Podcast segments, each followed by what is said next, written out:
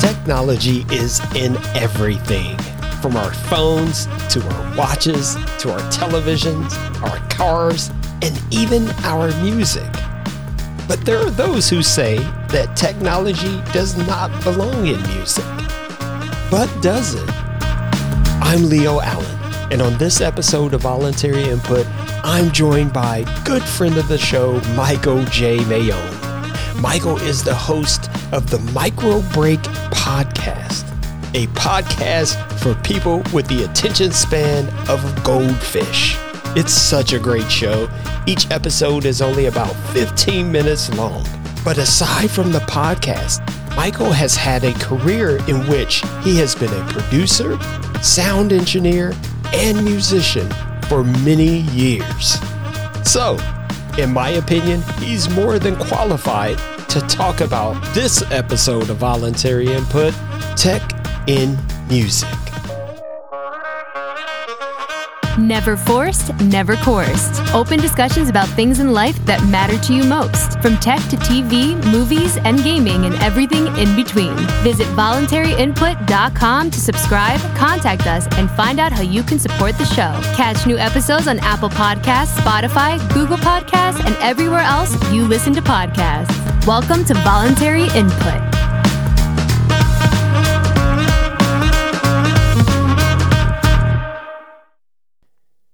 Well, Michael, I want to thank you for coming on the show tonight. How are you doing, sir? I am too blessed to be stressed. What can I tell you, Leo? Too blessed to be stressed. I like that. I like that. Uh, how's the how's the weather holding up out there in Jersey? I mean, we had the typical Ohio snafu. We were in the 70s, and it's winter again. We've been getting south of the Mason Dixon line weather, to be totally honest with you. It's been 75 degrees, 35 degrees, and that's within 12 hours. That's Ohio And- too, yeah. yeah, it's never like this in New Jersey. And then here we are today. It was like 55, 60. It was supposed to rain, but it was sunny. But tomorrow it'll rain and it'll be cooler. And now there's a frost warning for Sunday night. So it, it's all over the map. Basically, if you want the weather these days, look out the window. There That's that really is it. Yeah, that's how it is here. I mean, it like I said, we were in the 70s, and now today, I think the highest we got was 50. It's been cloudy and rainy all day, and then tomorrow they're saying, well, we'll probably get some snow too. So Well, it's always sunny in Philadelphia. that's what they say. yeah.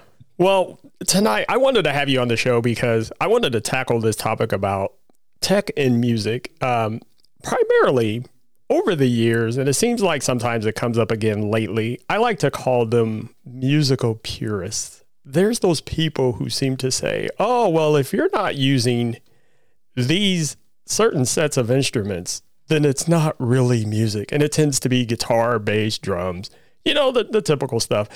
And for me, it's like, but no, creating music is creating music. I don't care if you're using a stick and a log. And, and since I know you're you're a, pretty nerdy guy too, as we've talked, what do you think So you about think? what do you think about that kind of approach to where, well, if you're not doing it like this, you're not making music, and you've been in music how long as well? Good grief. Well, I'll be 55 this year. I started playing guitar when I was nine years old. Wow. So I guess to sum it up, a long time.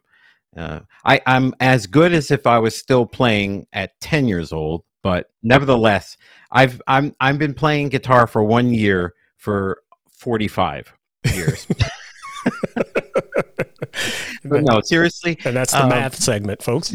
What, what was the question again, Leo? So the, the, the question was, well, let's let's first start with. Uh, so you've been playing music for a while. You've also done some. Uh, you've done recording. You've done some engineering for folks as well, and some production. Yeah, actually, yeah, it's a long, long story, and I'll, I'll try to keep everything bullet pointed for you because I'm kind of used to that with my own podcast, Micro Break. But uh, so I started playing guitar, learning to play guitar, I should say, when I was nine years old, and I was always fond of music because my parents always played. They both had acoustic guitars, mostly country oldies. Me, my mom would play Karen Carpenter and stuff like that, and my dad would play Hank Williams Sr. and Johnny Cash and things like that. So I grew up playing Johnny. That kind of music. Yeah, go Johnny. Here's Johnny, and uh, different Johnny. Yeah. But yeah, so um, so I was exposed to music at an early age. Even my grandfather played harmonica and sang, and and you talk about you know does it have to be this quality instrument or that? These brands back then were irrelevant. When you're young, it had strings. If you can keep it in tune, it was a guitar. It didn't matter what brand it was as long as you could play it. As you get older, as you get better, you tend to find that there are instruments that sound better than others. And and then of course where they come from, how they're built, whether they're hand built or whether they're mass produced, and the price tag usually is a factor as well. Unless you have unlimited income, you're going to find something that suits your price range and your performance ability. You cannot polish a turd. Right. Okay. and so you cannot give a person a $10,000 guitar, like a, a Parker, uh, whatever, just pick a brand. You can't give them a, a, a you know, a, a expensive guitar and say, here, this is going to make you sound better. Quite frankly, some of the best musicians that I know play the worst instruments, honestly. But they have the talent. But they have the talent to make it work. I've I'm just as infamous for doing it. Oh, if I only had this, and if I only had that, and if I got this, more story of my life. Yeah, there's got to be a point where you need to work with what you have. You know, your car gets you back and forth to work. Your guitar gets you a gig and a paycheck. It's all the same as long as it works. Yes, it's nice to have nice things. I've had the same. My latest acoustic is a Parkwood, and people say Parkwood. What's a Parkwood? I don't know, look it up. A Parkwood was an instrument that was produced for and exclusively to be sold through guitar centers. Though Guitar Center did not call it a Guitar Center guitar, they came up with this Parkwood brand. You can only buy them there. This guitar is amazing. Amazing. Yeah. I've had three Taylors, all three to six times as much as this. This one is easier to play than all of them. It has Fishman electronics on it, so fantastic processing capabilities, a built in tuner it was $750 at the time. Now it's going on 15 years old, so it wasn't the cheapest guitar I could have bought, but I love it. Mm-hmm. So, yeah, so it started with guitars and then it morphed into, well, how do I capture these moments uh, into recording? And at the most rudimentary way of recording, which was a my very first, I remember it, Leo, vividly, probably end up doing a show on it. It was a realistic uh, cassette recorder. It was gray and black plastic. I'm visualizing it. It had a microphone that came with it, a little mono microphone. It was about yay, uh, yay big, uh, the size of a pen maybe. And I would lay it there near my guitar and try. And at one point, I was taping it to the front of the guitar to try to get it to pick up the guitar better. But I had a hard time singing and playing and in the thing hearing me play and. So your your vocals were more well, they were worse than that. So I would pick the guitar up and try to sing in the microphone. Oh, and you were trying to move it I to wish I had face. video of that, but at the time, I didn't even think video was a thing. Um, if it was, it was very expensive. Uh, so, and then I started to, to what my first four track multi track recorder.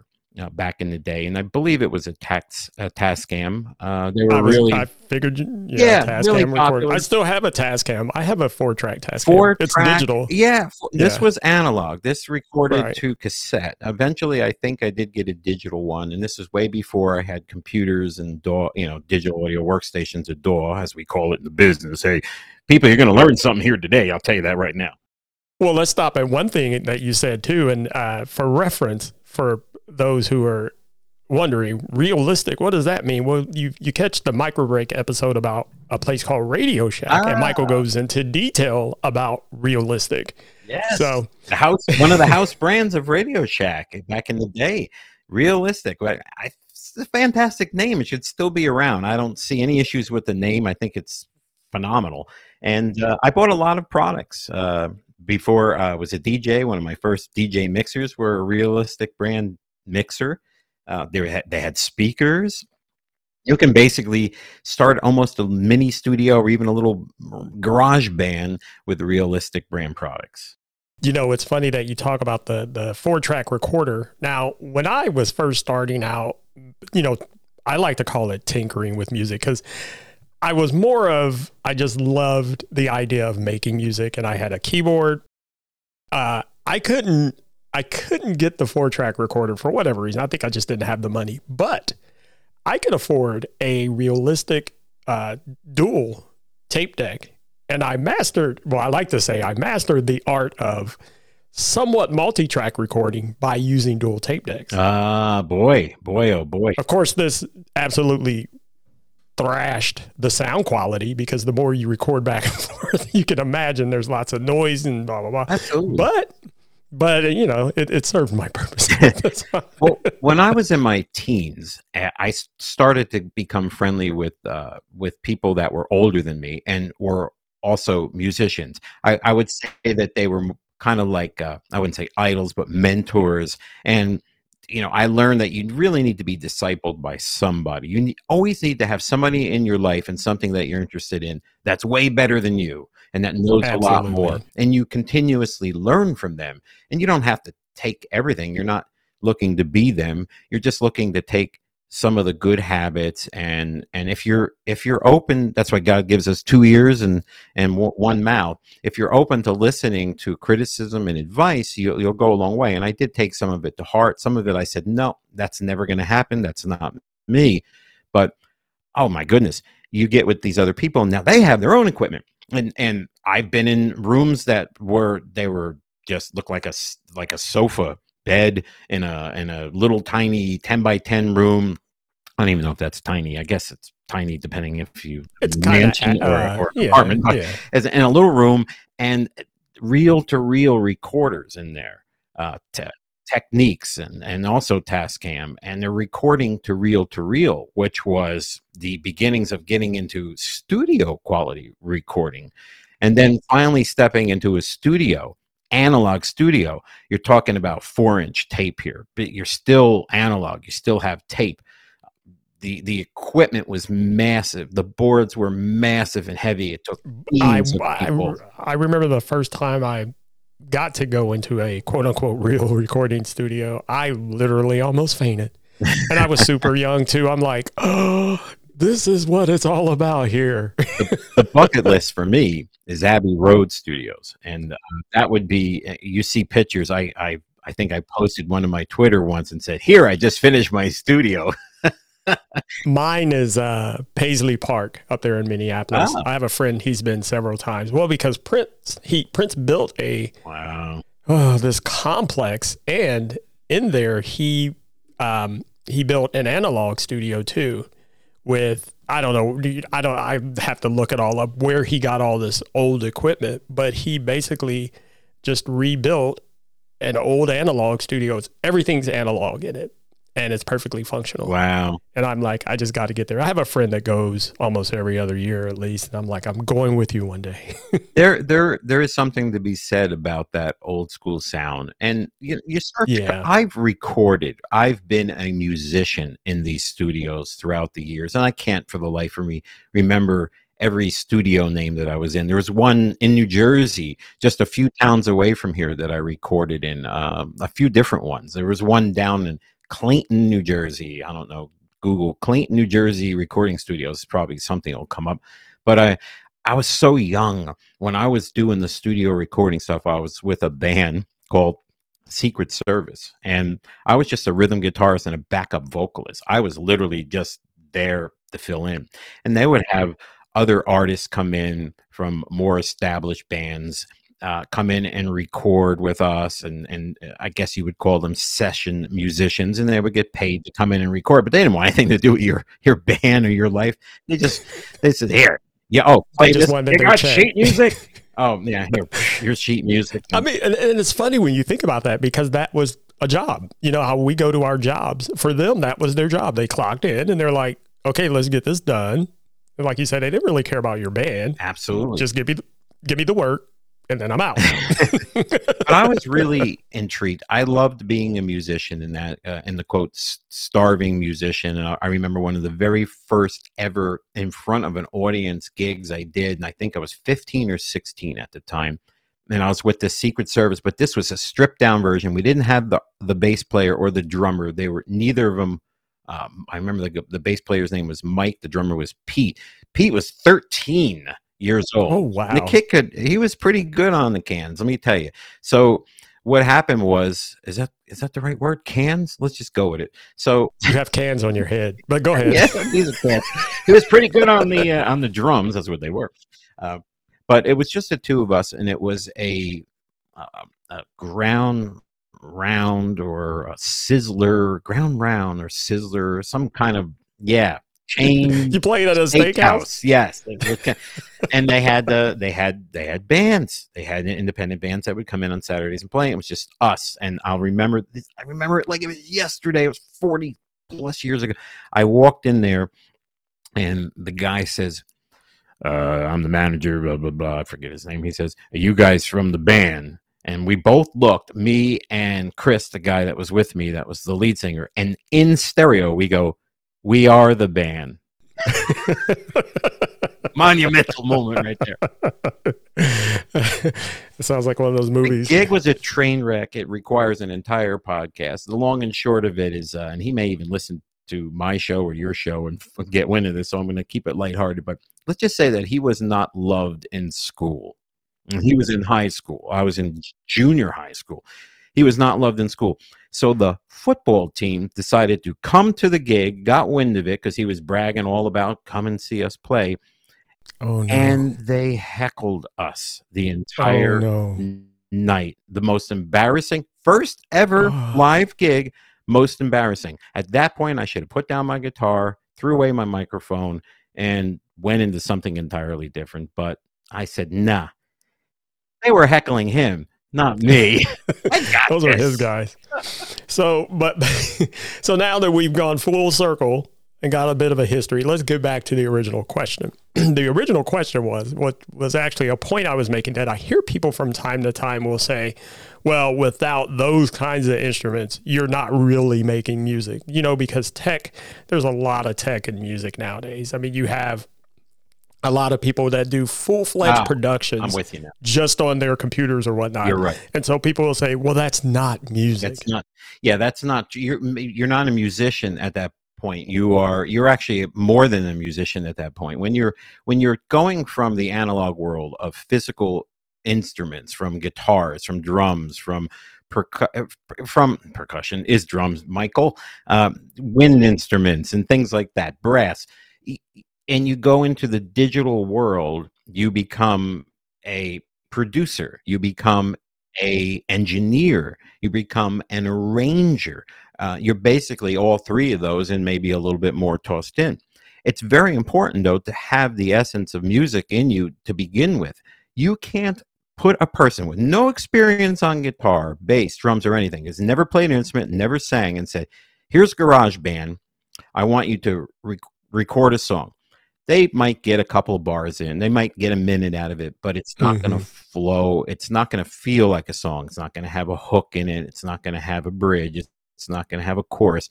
They have to understand that. Look and i don't know music theory and i never will say that i do. I, I understand chords a little bit of tablature but at the end of the day i do not understand music notation period.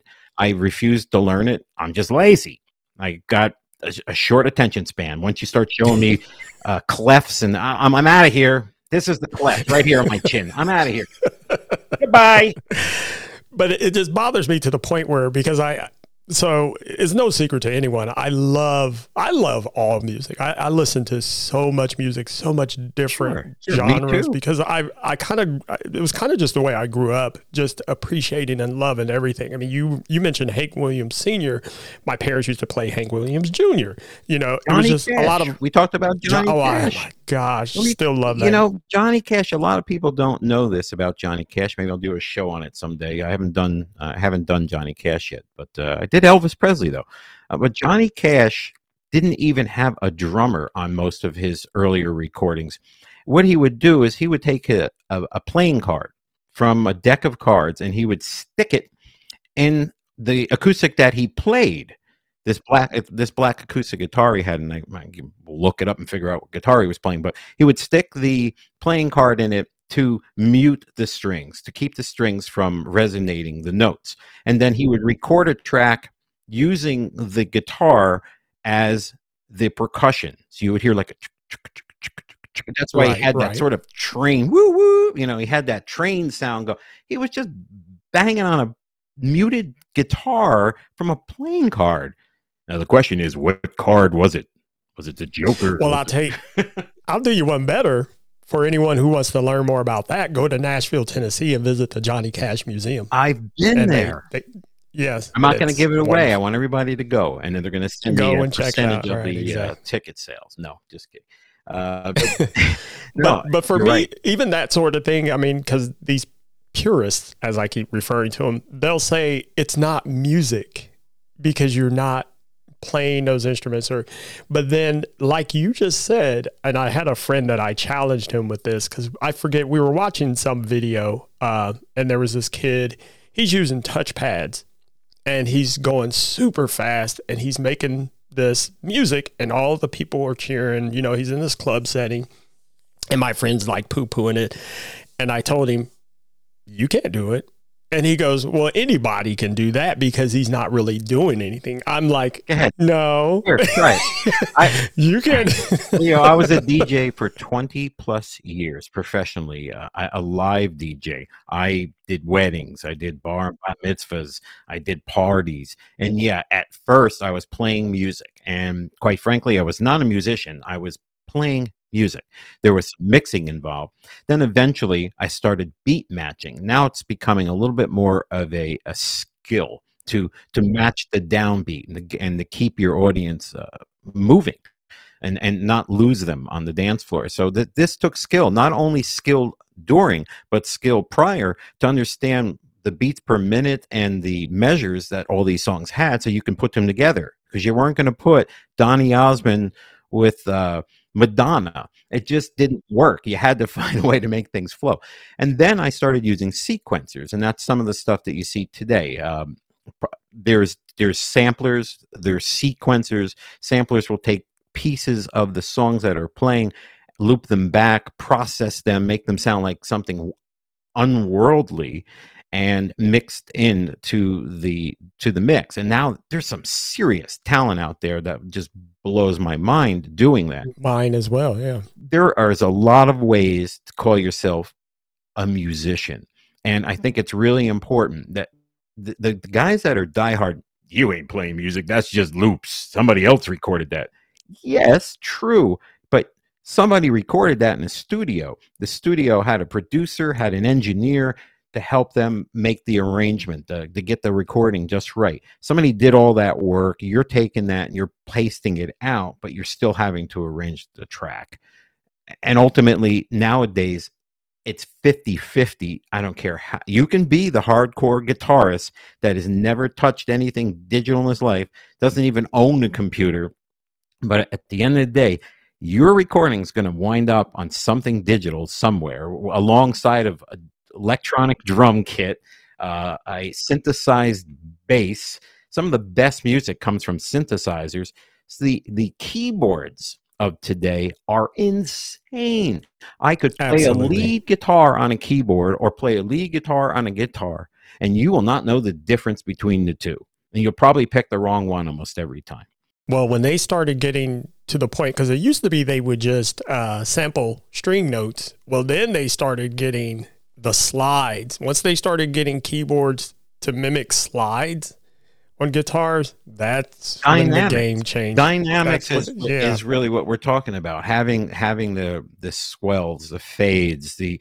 things that aren't perfect they're not just boom boom but they're they're just it's like boom boom boom boom it's, it's just Right, so things you are not uh, they're uh, they're uh, they're unsynced a little bit you know some of the best music is not perfect music. Just if you really strip down a song track by track you'll realize there's a lot of mistakes in this music This is what I keep trying to tell. I try to tell my kids this whenever we're watching something like uh, the NFL halftime performances or whatever, and I'm always going, ah, they're not playing that. They're lip syncing. And they're like, how do you even know? I'm like, well, because it sounds too perfect. yeah It sounds exactly like the record. You're not doing that live. I I always know, and I hate knowing because I always want to think that they're doing it live. But to be able to Yeah. do the move like Michael Jackson at the halftime, I'll never forget that Super Bowl. I forget what oh, year that was, but Michael Jackson did this show and it was phenomenal. One of the best halftime shows ever.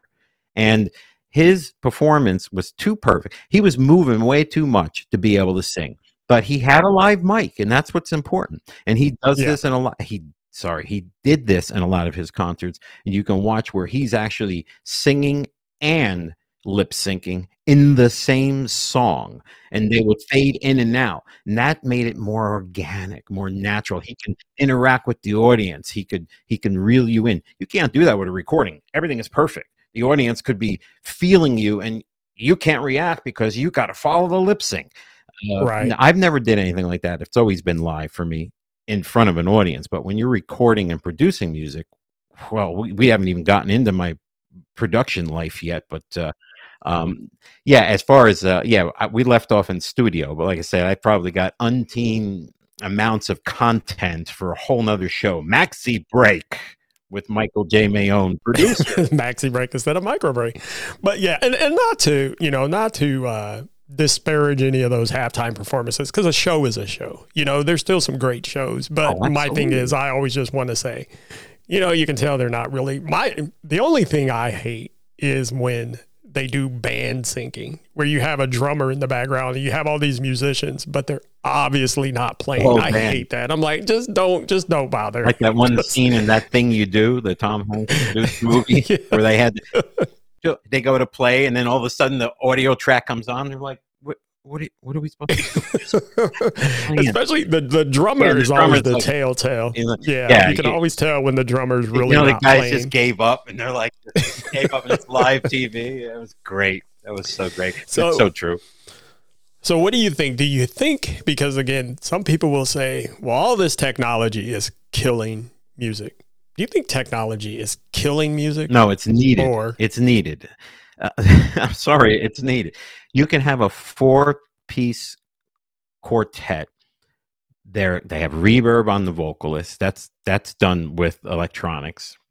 Let's face it nobody's using a, an analog reverb anymore. No, I don't think. It, good luck finding. yeah it, good luck finding them. It's very expensive.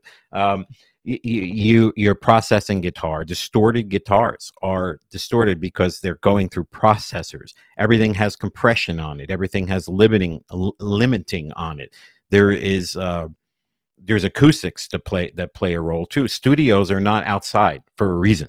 That's why there's that there's tens of thousands and sometimes millions of dollars in, in in soundproofing to make you sound good.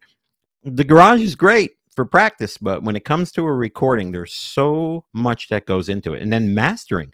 Mastering is such an art that i would never consider myself to be a masterer a master of mastering. I i farm that out. Every album i've ever recorded anybody that i ever worked with in the indie world i would farm out the final master. Or i would say hey look here here's the rough mix. Uh, take this pay whoever you want to make this uh, radio ready because it's not radio ready. Because everybody's ears are subject to different interpretation of what they're hearing so a master does not use his ears. Well partially they'll he or she will use their ears but it's mostly numbers. It's a number you have to be a program you have to know the numbers will not lie. You could be tone deaf but the numbers can't lie and you know that the frequencies are falling where they need to be and the levels of each instrument and the separation of each instrument is where it needs to be. Blah blah blah blah blah I remember, and this was many, many years ago, sitting down with a guy who actually mastered, who did mastering, and I was lost. He was explaining things to me, and I eventually got that deer in the headlights look. I'm like, I yeah don't know anymore. Like at first, I was getting what he was saying, and after a while, I'm like, I, sorry, I, you, you've lost me. I'm, I'm going home. here make this sound good Just make it No, sound good. I don't know what you're talking about. Just do what you do. always pre pre mastering is is is vital in music. You want to get it to sound as radio ready as possible. You want to get it to the point where, I mean, if you put it out on the internet on SoundHog or one of these other sites where you just host audio files, nobody cares. Nine out of ten people listen to it through crappy headphones. It really Earpods. doesn't matter. Ear pods. whatever. But when you get down to it, then you need to produce something that needs to be radio ready, something that needs to be professional, something that's going to be streamable on like one of the big platforms like Spotify or one of those. Uh, you have to take it to the next level, or it's highly noticeable, and it's usually an epic failure as a result. So, but yeah, back to the original tech and music. I, I don't, I think they go hand in hand. Everything has tech. You could record the bassline instruments. You still have to be a musician. You have to be a musician to play an instrument. You also have to be a musician to arrange and to write and to produce and to mix and to overall engineer the project. There's there's a lot of different facets of of being a musician. And I'd like to try to remind people that not only that, but tech has opened the door for so many people, so many artists. Because for me, here's my thing I just like creativity. I'd love for anyone who's creative to have the freedom to create. And it continues to open the door, open the door for a lot of creators who may have not had a chance. Um, I mean, you look at folks like the the uh, like Billie Eilish, how how that worked out for her and her brother. I mean, you record your first album in your bedroom at your mom's house. And that would have never been possible years ago, but thanks to tech, they were able to do it. And it's like you can't. And I just have these people, and they, they're friends of mine, and they're musicians, but they're they're a little older, and they're kind of like, ah, technology. I'm like, no, I think you're missing the point. Get over it. Meanwhile, they're on their phone yeah, know, we're on the phone talking about here. This. Look, that's right here. that's right here on Google. Uh, excuse me. What what is that about technology again? Go into the library and get an encyclopedia and look it up, and then get back to me in a couple. Well, days. and then I remind them because a lot of these guys they're they're die hard die hard rockers, and I remind them, well, you guys got to remember, well, when rock was first starting to bloom you had a generation before those people telling them that wasn't music and those drum or what about the uh, guitar electric guitar is playing evil notes. hey, Leo, I remember when rock was young. Yeah. Me and Susie had so much fun holding hands and sorry. I, well, quite frankly, I didn't really like Elton John. I really don't. So, and I tell them like you,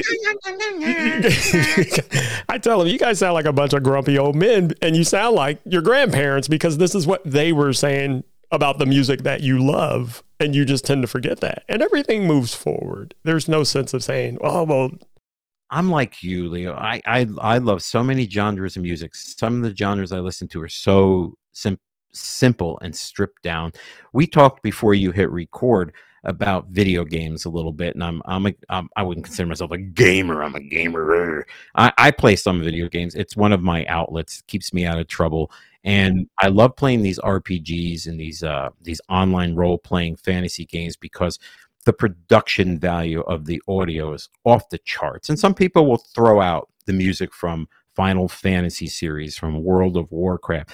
Uh, this uh, Genshin Goshin Impact. I always say it wrong. It's Genshin Chinese, Impact. Yeah, it's a Chinese company. Yeah, but let me tell you, the game's got its flaws. All games do, but the music is phenomenal. It is not my favorite genre. I don't listen to this kind of music. I don't even know what to categorize it. It's classical to a degree, right? But it's also jazz. It's also big band.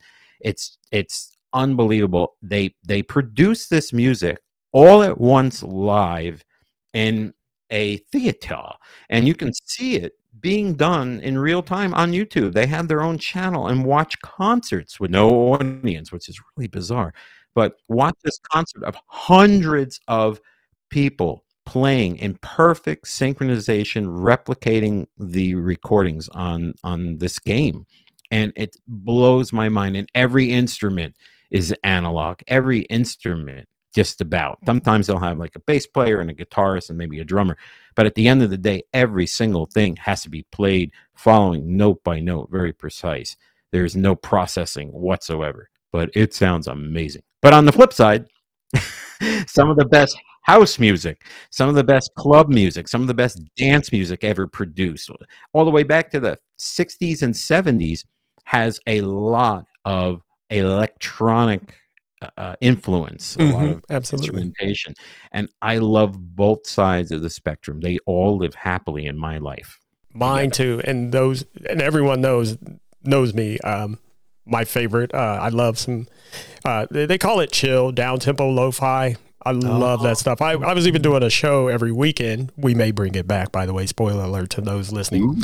Uh, but and, um, some people will know that I listen to it, and they'll say, "You're listening to what?" And I'm like, "No, you got to hear this stuff. You got to hear." It, it's kind of hard to explain sometimes. When I listen to music, I hear the pieces, like you were talking about the individual instruments and how they all come together. Mm. And when they make beautiful music, and I hear all those pieces together, synchronized, that's what I love. It's like I. It, it doesn't even matter what kind of music it is, as long as those pieces come together just right. I love that. Well, instrumentation in general is uh, is intriguing to me. See, so guitarist, uh, blues harp, these are I'm not I don't really expand out very far as far as instruments go. I could write an entire song, every piece to that song, but I can't play all those instruments. I have to rely heavily on other musicians to do that, and that's how bands are formed and somebody has to take the helm and say look this is what's what sound good here and but some people are like hey how about this you know the bass player boom boom boom i'm like ooh that's way better than i thought of you know that's like not what Apparently i was that's how- expecting Apparently, Yeah. that's how James Brown worked. That's yeah yeah. He would, Hey, he would tell them go. this sounds good, and then somebody will say, "Well, how about this?" And he goes, "Actually, yeah, that sounds better." So let's use that. way back way back in the day you probably wouldn't believe this but way back in the day because you haven't really heard much of the stuff that i produced but most of the music that i produced uh, was in that sort of dance electronic genre because of the way it was produced Uh, it was produced uh, with loops 98% of the time there was no actual instrumentation being used it was just arrangements and i was compared my style was compared to the likes of Quincy Jones, and I almost, you know Oh. what, my my pants because it was. I was like, "Excuse me, is this a joke?" And this fella was big time in the business, and he was going to be my stepping stone. Again, we'll probably have to have a part two on this, but uh, he was my stepping stone from independent to the commercial world. Uh, but then, the long and short of it is I never left the independent world. Mhm.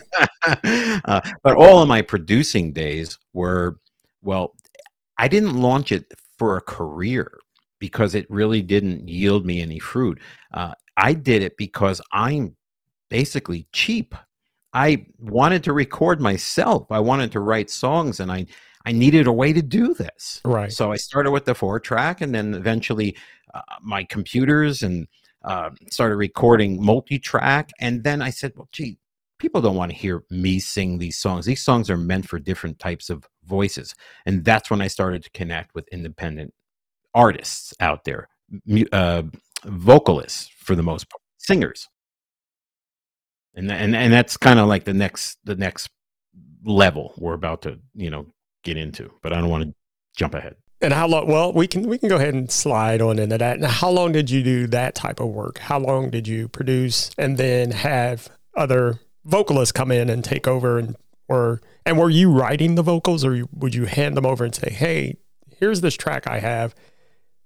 Put something to it," or was it a combination of both? It was more or less I wrote the lyrics, the melody, and built the music, and I looked for an artist voice that would fit fit the bill. And the the way that you need to present a, a song as a songwriter is you have to sing it. You you really do. Even if you're not that good. Thank God I could sing in tune, right? So I would record it and I would say, "Here's but I want your female voice on that, and I want you to be you. I don't want you to be me. I want you to be you. Your style, bring it to it." And I worked with uh, a variety of oh man, uh, Paris, Paris Gordon, Paris Leslie was her stage name. Oh, she was, woo, she was. Nobody knew this woman. She was older, a little older, I guess, at that time, probably in her 40s at that time. That was like 1998 or 1999. Oh, Maron, that's a long time ago. Well, I started DJing in 1989 to make some money as I worked full time and had various jobs, but the DJing was consistent weekend gigs. And and it helped me save some money to buy some equipment, get a couple of microphones, and everything was very uh, crappy at the time. Again, I, I made it all work. My sound booth for recording artists was a closet. And people do this nowadays. I shove them in the closet. Now, this lady was a little bit of a bigger woman, you know. And to And I be shove her in there, and she is in my closet with headphones. These very headphones, and and that is really important to point out. These headphones uh, that I'm wearing in your video are are the Sony's uh, that everybody wears. Here, it's, it's it. okay. Everybody knows these. Everybody knows this model. Every Tom, Dick, and producer has these. I have and, a uh, smaller pair, as a matter of fact, the Sony's. Oh, they're very lovely. Ninety-nine dollars back in nineteen. Um, I don't know when it was. Uh, I have a few pairs of these, and I've changed these uh, pads on them about six times. But anyhow, long and short of it is, I stuck her in a closet, put a uh, condenser microphone, which is these are the microphones that you and I are speaking on, folks. Just so you know, you're listening to dynamic microphones because they don't pick up a lot of uh, noise in the room. Uh, they don't have the fidelity range, but for an uh, an audio podcast, you don't really need that much range.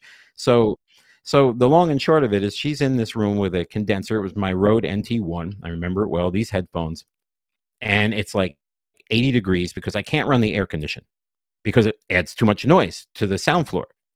So she's in a closet, sweating. It's got to be 95 in the closet, dripping and singing my song. And she re- records a song that I wrote called "Do the Right Thing."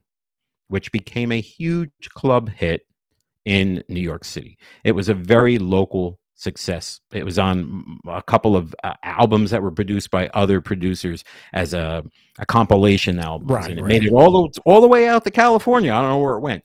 And of course, these were all registered through ASCAP. So if there was going to be any royalties, I sure as heck was going to see them, get some tiny little checks. I think it's the consolation check that ASCAP sends artists. Here's your You 25 can go on there as a writer or a performer. So I went as a writer, and I was like, "Well, hey, it, they played the song again. Here's two more cents." Right. So, but anyhow, yeah. So that's how it started, It- it- and I started to look for artists that would sing the songs that I were writing, and I, I got to work with uh, you know, Bill Haley in the Comets, uh, the, the, the, the, the, band from the fifties. Oh, their, wow. their door, their granddaughter Right. found me Okay. And she lived in, in, in South. Yeah, her granddaughter. The granddaughter found me. She lived in South Jersey, and she says, you know, um, I'm trying to remember her first name. It's just, which is terrible. It's been a long time, Leo. I apologize. that's okay. And at the time, I wasn't as a good Christian boy as I am today, and I'll leave it at that. But I forgot a lot of things from back then. What I do remember is that her last name was uh, Haley, and she was driving up like literally from Atlantic City to to where I lived at the time, which was like a two hour drive to sing for a few hours and then drive home. Uh, and she was only 17 years old. So she literally just got her license. I think in the beginning, her parents would drop her off because they're like, we're bringing this, we're bringing our daughter to this strange guy's house. and he's going to shove her in a closet. Yeah. And shove her in the closet. Something doesn't sound right. It's not adding up. and I wrote a song for her to sing called "Will I," um, and uh, and and then I started to I I started to say, okay, well, this is getting tough. I'm getting I got artists coming from Pennsylvania, I've got artists coming from New York, New Jersey, but what can I do for me? I I did record a few songs. I recorded an entire album. It didn't go anywhere. Called "Forget About Me." Mhm. Don't record an album titled "Forget About Me." Huge mistake. Hey, Ann Barner, Hey, Karen Beatty. We need a promo. You know, like where we talk about what we do on our podcast. On our Sugar Coated Murder podcast, like how we love to bake and talk about murder. That's what we need to talk about. There you go.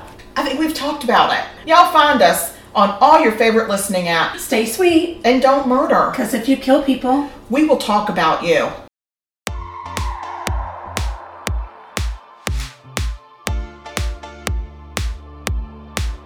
Do you sometimes find yourself scrolling through the internet looking for articles to read only to find that you can't read through them all because you have other things going on? What if someone could read them to you while you tackle other tasks? Well, let me tell you about Newsly. Newsly is an all in one audio super app for iOS and Android.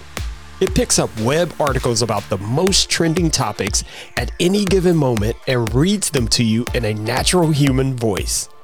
Simply put, the entire internet becomes listenable all in one place. Browse articles from topics you choose, and you can follow any topic as specific as you'd like. From sports to science to Bitcoin, it will find you the latest articles and read them to you aloud. And guess what? They have podcasts as well. Explore trending podcasts from over 50 countries. And yes, this podcast, Voluntary Input, is there too. Download and use Newsly for free now. Follow the Newsly link and use the promo code in the show notes of this episode and receive a one month free premium subscription. So, again, if you ever find yourself scrolling through daily articles, stop scrolling and start listening. Follow the Newsly link and use the promo code in the show notes of this episode and receive a one month free premium subscription.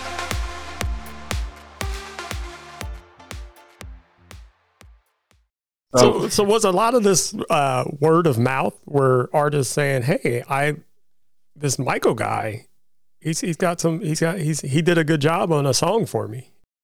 There was a few different ways of doing it. Word of mouth certainly helped kick things off. Uh, people were coming to me for remixes as well, so they would hear something that I did that I would post. Now, uh, the software that I I recorded in at the time was. Uh, now is Sony, but it was a Sonic Foundry a program called Acid Yeah. Music.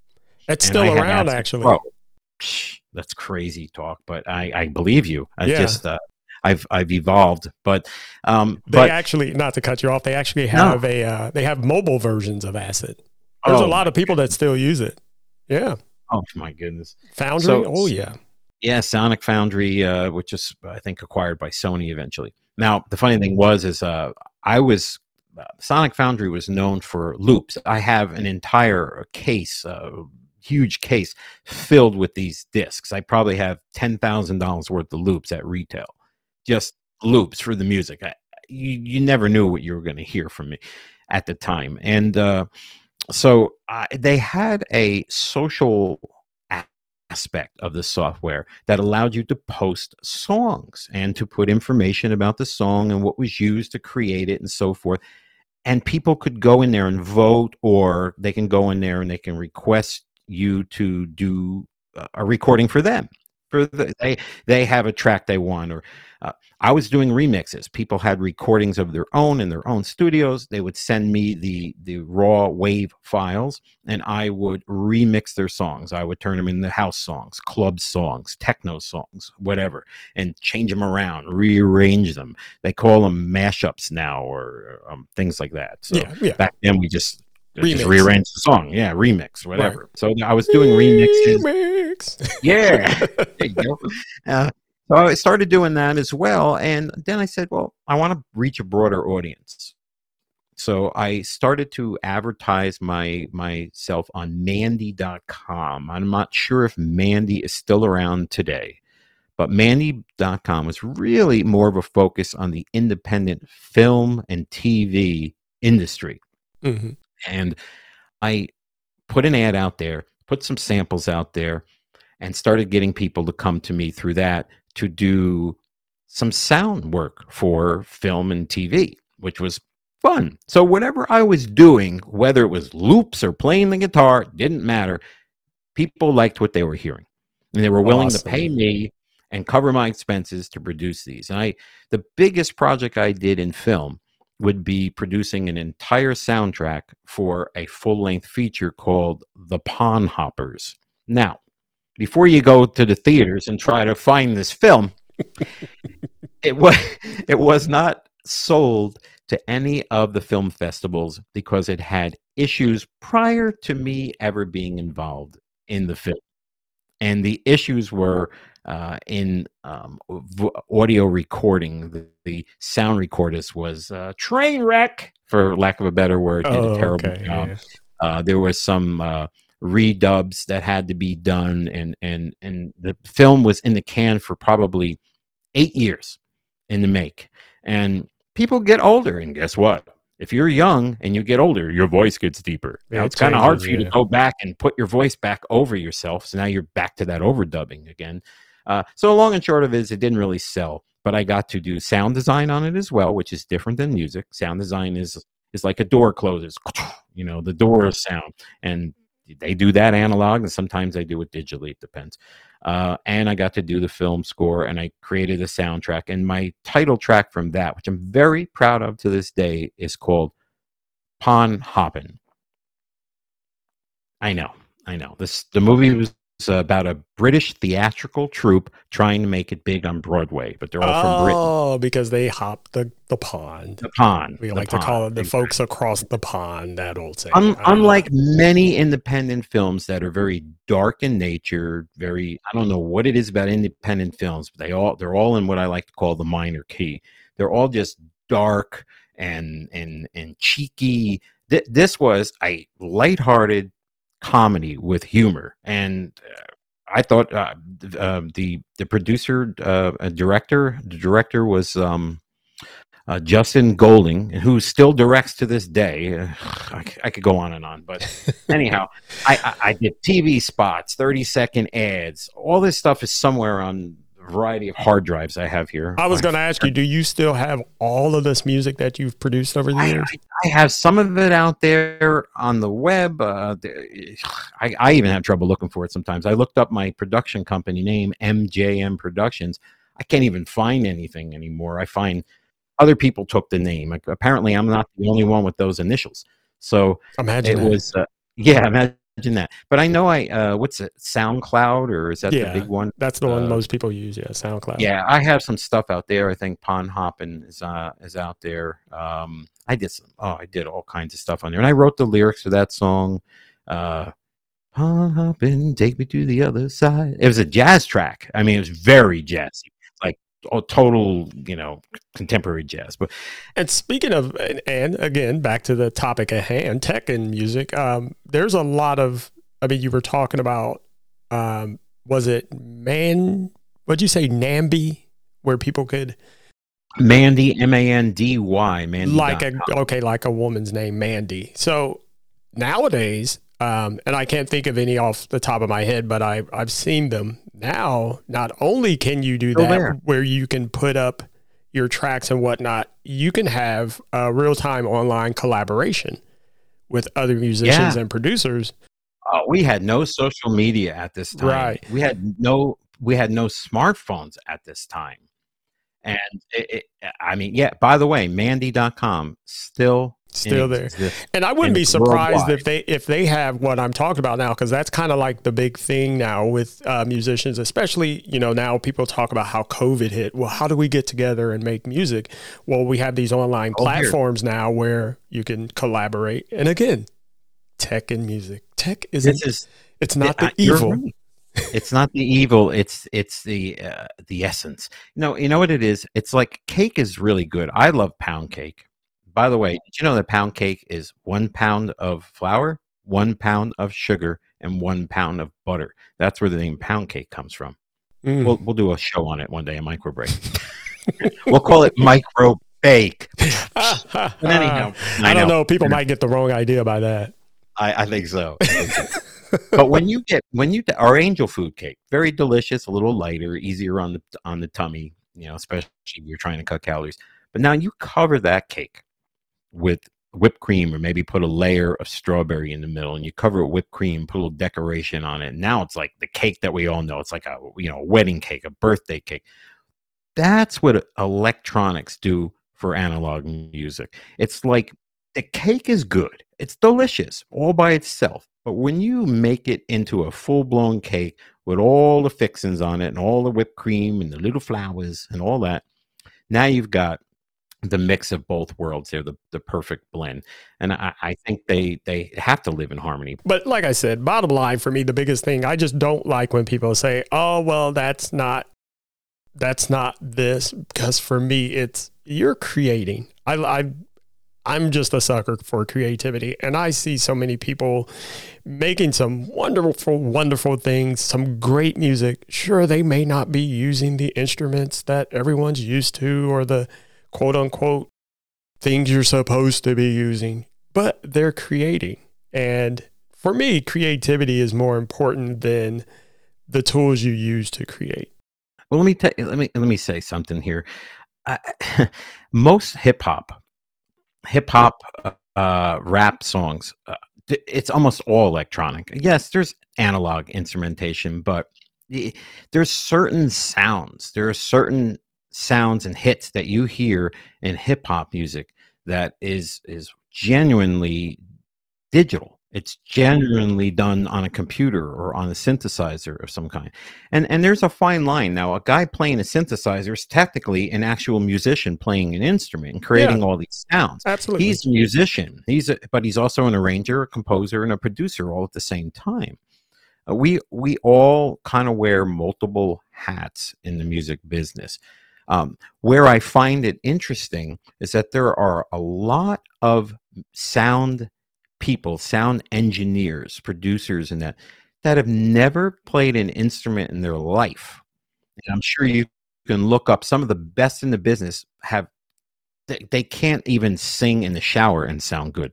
They can't play a single instrument. They have no clue, but they have an ear for.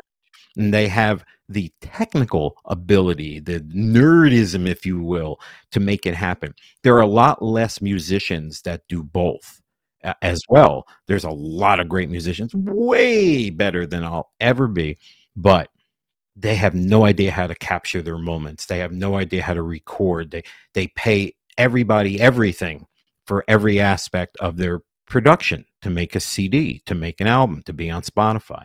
Uh, I love that I'm a jack of all trades, master of none. It's helped me get to where I am now, which is a full time job in sales. Well, but not to mention, you don't you. Um, and I just had this conversation on someone else's podcast about just tinkering and being curious. I mean, being a jack of all trades for me anyway, and I, I don't know if I will call myself that, but I do love to dabble in a lot of things. Ah. but it's it's a lot of just being curious and I mean that to me that's life. I mean, I don't want to live my life going, okay, this is the one thing I know and that's it. And then I die just knowing that one thing and did that one thing my entire life. That's just a boring existence to me. just there's nothing wrong with being a quote unquote jack of all trades because you're living life to the fullest as far as I'm concerned. You're learning new things. It's fun. It's a good time. Yeah. Yeah. You said you wanted to play a song for us tonight. Can you tell us a little bit about the song first? Uh yeah, actually this song was never recorded anywhere. So this has only lived in in, in the live space. Uh back in hmm, gosh, I want to say 2011, 2010 I started forming bands for uh, another genre that I'm uh, close to my heart, uh, contemporary Christian, Christian rock and Christian country. So very upbeat stuff, but with a positive message, of course. Um, and I got with a band. We named ourselves Three Way Stop, and we started to perform out at these types of functions, whether it be church outings and picnics and things like that, uh, outreaches and uh, I started writing quite a few songs. I've I've written so many more Christian songs than I ever have analog songs, even when I was producing music, which is bizarre. And this song didn't make it onto my album that I released. By the way, uh, it's called Highway of Grace. The album you can find that on Spotify by Three Way Stop. Uh, it's an EP. It's about six songs. But this song was one of my latest re- uh, latest uh, songs that I wrote that um, that I never really got to play out because our band sort of fizzled out. Uh, the the bass player moved away, the drummer did. So bottom line is uh, this song uh, that I wrote is called "Center of Everything," and it's a little bit more of a, uh, a I wouldn't say crossover. It's a little bit more secular in, in nature. Mm, folks, okay. Uh, secular means the stuff you listen to on the radio that isn't Christian. um, but it, this could almost go either direction. So sometimes you have to, what they say, meet meet the person halfway. You know, don't don't scare them with the you know. Meet them where they're at. Jesus out there, and they're like, ah, yeah, meet them where they're at. Don't use that word.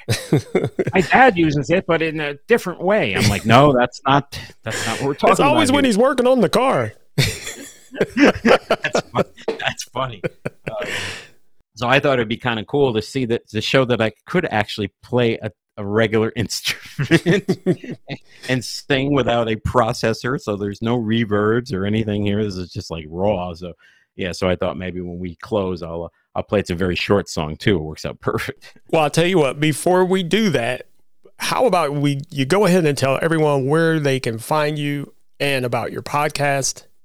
Absolutely. Yeah. So so just just to be clear, as far as music production and, and those things go, disc jockey and and, and anything like that, I am uh, pretty much retired from that. Uh, I would do it for fun, and I'm always there, available. You can follow, follow me at Twitter at micro underscore break. Micro break is my podcast. This podcast is released every week and it's about 15 minutes. It's the podcast for humans with the attention span of a goldfish, where I share my thoughts, wisdom, and humor on a wide range of topics from yesterday to today. and it's one of my favorite shows, mainly because of that 15 minute Yeah. format. Leo, you are a you are a huge fan, and I, I really appreciate your support. But yeah, so uh, you can find me uh, wherever podcasts are listened to. I'm sure Leo will provide link for that. But uh, micro underscore break on Twitter, and don't be bashful if you have questions. Look, everybody has an opinion, and keep that in mind when you ask technical questions about music of any kind, especially even just recording your own podcast.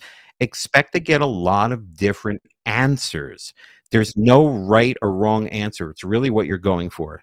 When I see these types of questions, Leo, I always ask three questions back because there's no way to properly answer without using your own injected opinion. So you gather more information about what the person's really trying to do, for instance, I, I need a microphone to make myself sound better. That is way too general. of Way a too general, Everybody's yeah. gonna say, "Oh, you need this one, the SM7B." Oh, I use the Rode. and-" This doesn't help the person. no, it doesn't. What is your budget? First of all, that, that- that's the first most XLR? important. The What is your budget? What is your budget? And what is your budget? Right. Ninety-nine dollars. Okay. Analog or digital, direct to DAW or through hardware, live or not, video or not. There's so many questions, and I love to help people. And then they have some education, and now they can make the decision for themselves. But again, opinions are like you know what. Everybody has one, and sometimes they stink. So you got to be careful. hey, I try. I try. I, yeah, I don't. Because then you on the flip side of that, you have people who are just throwing opinions out there. I try to refrain from that. I'm like, uh, if you ask me a question, I'll, I'll do like you. I'll I'll, Yeah, I'll talk to you, but right. I'm not going to just sit there and, hey, I know It's all this. This is you need to be doing what I'm doing. No, no, you don't. Sometimes I'll throw a pro tip out there, and Yeah. look at me and say, "What makes him a pro?" Well, I can throw a pro tip out there if I wasn't a pro. Um, yeah, I'm like I said, jack of all trades, master none. You should always be learning. always. Uh, once you once you think you know it all, people stop. Eh, You know, helping you. Period. Once you think you're a know-it-all, people stop helping you. Like, why are you asking me that? You're the big shot. You know everything. So, or if you're ready, I'm going to give you the whole show. You're going to have the whole screen, the whole the whole shebang to yourself. I don't need any of that. Oh yeah, you do. so uh, let me. Uh, so I'm going through uh, uh, in the essence of uh, audio here. This is the the Rode, uh, which doesn't live well with uh, guitars. It, it likes microphones, but so I uh, the guitar sounds. I don't know. It's hard to tell how it's going to sound. So or the What's that? Rode what? uh, oh the uh, it's the, um, the Rodecaster Pro. Uh, oh yeah, because it was built for that's my interface. Yeah, that's yeah, it was interface. built for microphones. Yeah. I mean, yeah. Let me see here. Uh, let me see if I got. So you probably it's probably going to get picked. It's probably going to get picked up on the microphone as well. Uh, so I don't want to be screaming and then the, the guitar is so low. So let's make sure we get a good mix there. I'm so picky. See what I mean? I can't just just play, just go right? with it. Just go with it. I'll give I'll give you the whole the stage is yours, sir. All right. What's the song again? This song is called "Center of Everything," written by well, me. All right, go for it.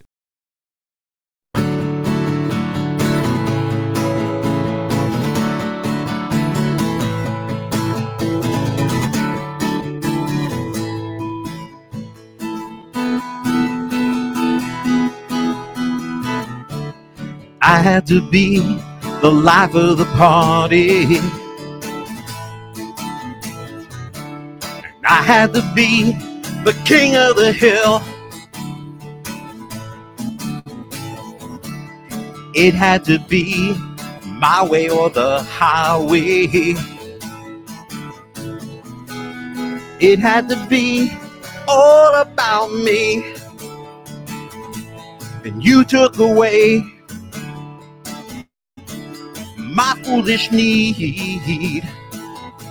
My foolish need to be the center of everything. Yeah. You took away my foolish need. My foolish need to be the center of everything. I had to be the king of my castle. And I had to be my own boss. It had to be take it or leave it. It had to be all about me. Then you took away my foolish need. My foolish need to be the center of everything. Yeah. Then you took away my foolish need. My foolish need to be the center of everything.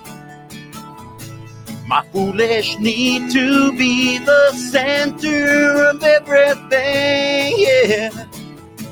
My foolish need to be the center of everything. Absolutely. I love it. Love it. Good job. Great First job. time I played that in like two years. Sounded No great. kidding. Sounded great. And the message is very clear because I've Parkwood. There you go. there oh that the one from Guitar Center, exactly. If anyone who's lived through certain things in life, you know how important it is to stop making yourself the center of everything. exactly, exactly. Oh yeah, they used to call me one way Maione. Uh, I, I used to get all I used to get all of them. You know, when you're a musician, you know, or or a performer, an artist, it's hard to tuck that ego away. Mhm. It took me a long, long time to get to that point where I don't want it to be about me anymore. And I thought this song was perfectly appropriate. Absolutely. And just wanted to point out to any, to everyone that when you listen to the Microbreak show, the Microbreak podcast, that music, all the music you hear, Michael produces and plays all of that himself as well. Great Nice. stuff. I always love when you do shows where you'll have a guest. You even made a song for me when I was on your show. I'm like, this stuff is awesome. Uh, Use using an actual computer, I, I you know that you loved. I, I do that. I had uh, infectious groove podcast, and I did a remake of lyrics of infectious groove uh, of uh, Let's Groove Tonight. yeah. Instead of Let's Groove Tonight, I did Infectious Groove Tonight on the Micro Break podcast. I mean, I, I yeah, uh, Dick Clark song I was singing there. Uh, that was uh, oh my goodness, uh, the Barry Manilow song. Yeah, I I like to have fun on the show. The show is definitely about having fun and being educated, and then getting out. So I do a lot of editing, and it's very retro. And I didn't actually mention the the you know what you're going to hear on micro break and you're going to hear stuff from the 80s and maybe a little stuff from today there's history of series and then i'll have artists on like leo allen there's folks go back and listen to leo allen on my show and i give up the 30 minutes when i do a guest spotlight because i want them to have more time It's a wonderful, wonderful show. So, Mike, I want Mike. Do people call you Mike anymore, or is it always Michael? my wife my mom I am not. now In that, leo I'm not in that league. No, sir. You're Michael to me. So, well, Michael. you're, you're handsome but Uh, no, I'm no, I'm not in wife and mom league at all. I'm not even going to try to reach that, those heights. That's that's up here. I'm more down here somewhere. So I'm just a dude. you can call me by my you can call me by my stage name if you want Oh, what was that? michael j Michael, J- well, well, Michael J, I want to thank you for coming on to Voluntary Input. Always a pleasure to talk to you, sir. Always a pleasure to interact with you on Twitter. Speaking of Twitter, if you want to find me, I'm on there as well. Just look for Le- at Leo J. Allen Jr. And as always, thanks for tuning into Voluntary Input. And if you want to know more about Voluntary Input, just go to voluntaryinput.com. You can find all the different places you can listen to the show. You can even listen to it right there on the website, by the way. And if you have any questions or comments or show ideas, just select contact us. And better yet, if you would like to be a guest on the show, select register as a guest because we're always looking for great guests like you. Thanks again, Michael J, for coming on. Hey, thank you so much for listening, and we'll catch you on the next We'll one. catch you on the next one. Goodbye. Bye, bye, guys. See ya.